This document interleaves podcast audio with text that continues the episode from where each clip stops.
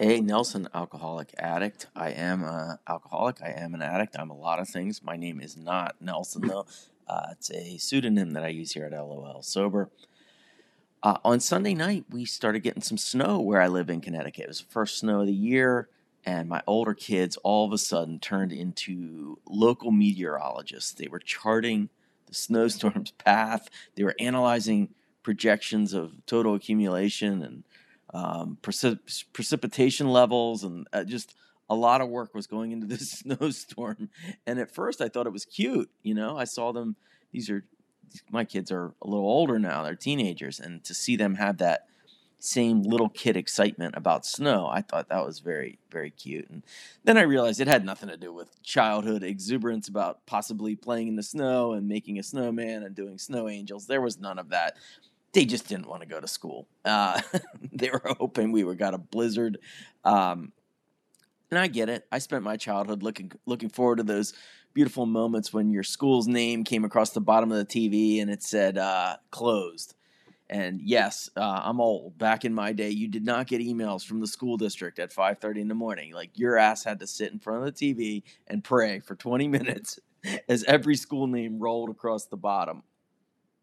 And I, it was interesting because I also I found myself I got a little giddy yesterday when the first snowflakes uh, appeared because I had a meeting I was planning on getting to in the afternoon, and you know it's Sunday afternoon, football games are on, and it's like I still occasionally have that feeling of oh cool I, I can't get to a meeting. I I guess I'll watch watch my football games in my sweatpants and I'll lay on this warm couch. I don't need to go out of the house. and Luckily, that feeling passed almost instantly yesterday. I mean, literally like less than five seconds. And I was really glad about that. Um, I can always tell how my recovery's going by the number of excuses I start coming up with to prevent me from doing anything recovery related.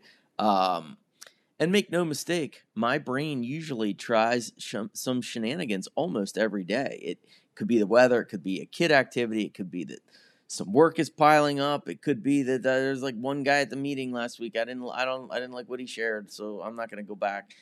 You know, that bad voice in my head can always come up with something. It is a very creative voice. Um, these days, I usually have that second voice though that says, "Nah, get, you know, get to that meeting. You need it, or you can do that later. Call that sober guy back right now." And so that that's good. That's good that I have the second voice that chimes in there, and I think it's I think it's a lot because I now have a recovery community of meetings and people that they don't feel like school. You know, I don't dread them. I, I don't cringe. You know, I wouldn't say it's necessarily fun in the, the way that a movie or a party or a football game might be, but most of the meetings I go to, I, I look forward to going there. I don't I don't have to beg myself to get my ass off the couch. And I would encourage people to find the right mix for themselves. Um, you know, even if it breaks up your routine sometimes, you know, which is not a bad thing. I've had many times where I purposely change meetings that I might like. I purposely change them because I just want to shake things up. I just want to have like that little bit of electricity, you know, like walking into a new meeting or meeting some new people. Um, if you have a meeting you don't like or a meeting that uses a piece of sober literature that you despise or a meeting that has a format you don't like, there's probably some other options, you know, if you want to explore. Um, I, I like the idea of being amped up to go, like looking forward to it. And I, you know, I've had meetings over the years where I didn't, and I had to change that. Sometimes I clung to them because I was like, well, I'll go, I'll change them, or I'll, I'll, you know, maybe I'll stick it out. Maybe it's me. Maybe it's not the meeting. And it's like, you know, I had a meeting a few years ago that I went to a couple times, and they read a step every week. So one of the 12 steps but you weren't allowed to share at the meeting unless you had worked the step with someone who called that meeting their home group. So think about all the hoops you got to jump through there. Like you have to have been through the step in in that's in conversation at night and you had to have done it with someone who was a regular at that meeting. And that's a pretty high bar. So I thought that was I thought it was too narrow. I thought it was non-inclusive, especially for that struggling guy who's coming back from a relapse or a person who might be coming to their first meeting to shut them down and tell them no. You know, I thought about going for a while and raising some hell at the business meeting and trying to like change the meeting myself. But I talked to a few guys who were at the who were at the meeting. They went to that meeting every day, every every week they went there, and I knew them well. I respected them. And they all said it was the group conscience for that group over and over again. And they said there's no other meeting in the area like it. So, you know, if you don't like it, you can go to another meeting. And they wanted their meeting to be challenging and push people to to push themselves hard to get involved in the steps. Don't just show up at meetings. Work the steps. And I agree with that instinct. That's a good instinct. I yeah, I can't I can't haggle with that too much.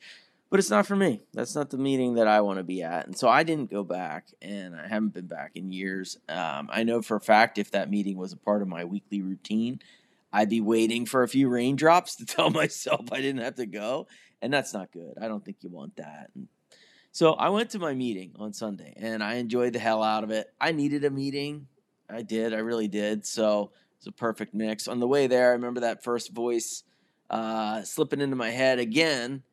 This time it was saying, hey, at least it won't be a long meeting. You know, it's snowing. So it'll probably just be like you and one or two other dudes. And then you get done real fast. Maybe you pass. Don't even share. Just pass. So the meeting's over quicker. Then you can get home and watch some football. Well, the meeting was packed. it was it was like as busy as I've ever seen it, as many people as I've seen it, and it was great. It was a great meeting, and I didn't get home any earlier than usual. The topic of the meeting was total acceptance, um, and it came up a lot in that meeting. The idea that we control what maybe 1% of our lives when you really think about it like what percentage of your life like you could get hit by lightning or your heart could stop working or uh, whatever your house burns down i mean you just you, maybe control 1% of your life maybe 5% if you're really controlling and good at it but um, so that was the idea at the meeting and there was also a lot of talk about how we you know if you control 1% of your life you know you need to accept the 99 and so as I shoveled my driveway on a day where I yet again had that voice in my head telling me maybe I don't need a meeting, I couldn't help but think that that topic was quite fitting despite the snow. Thanks for letting me share.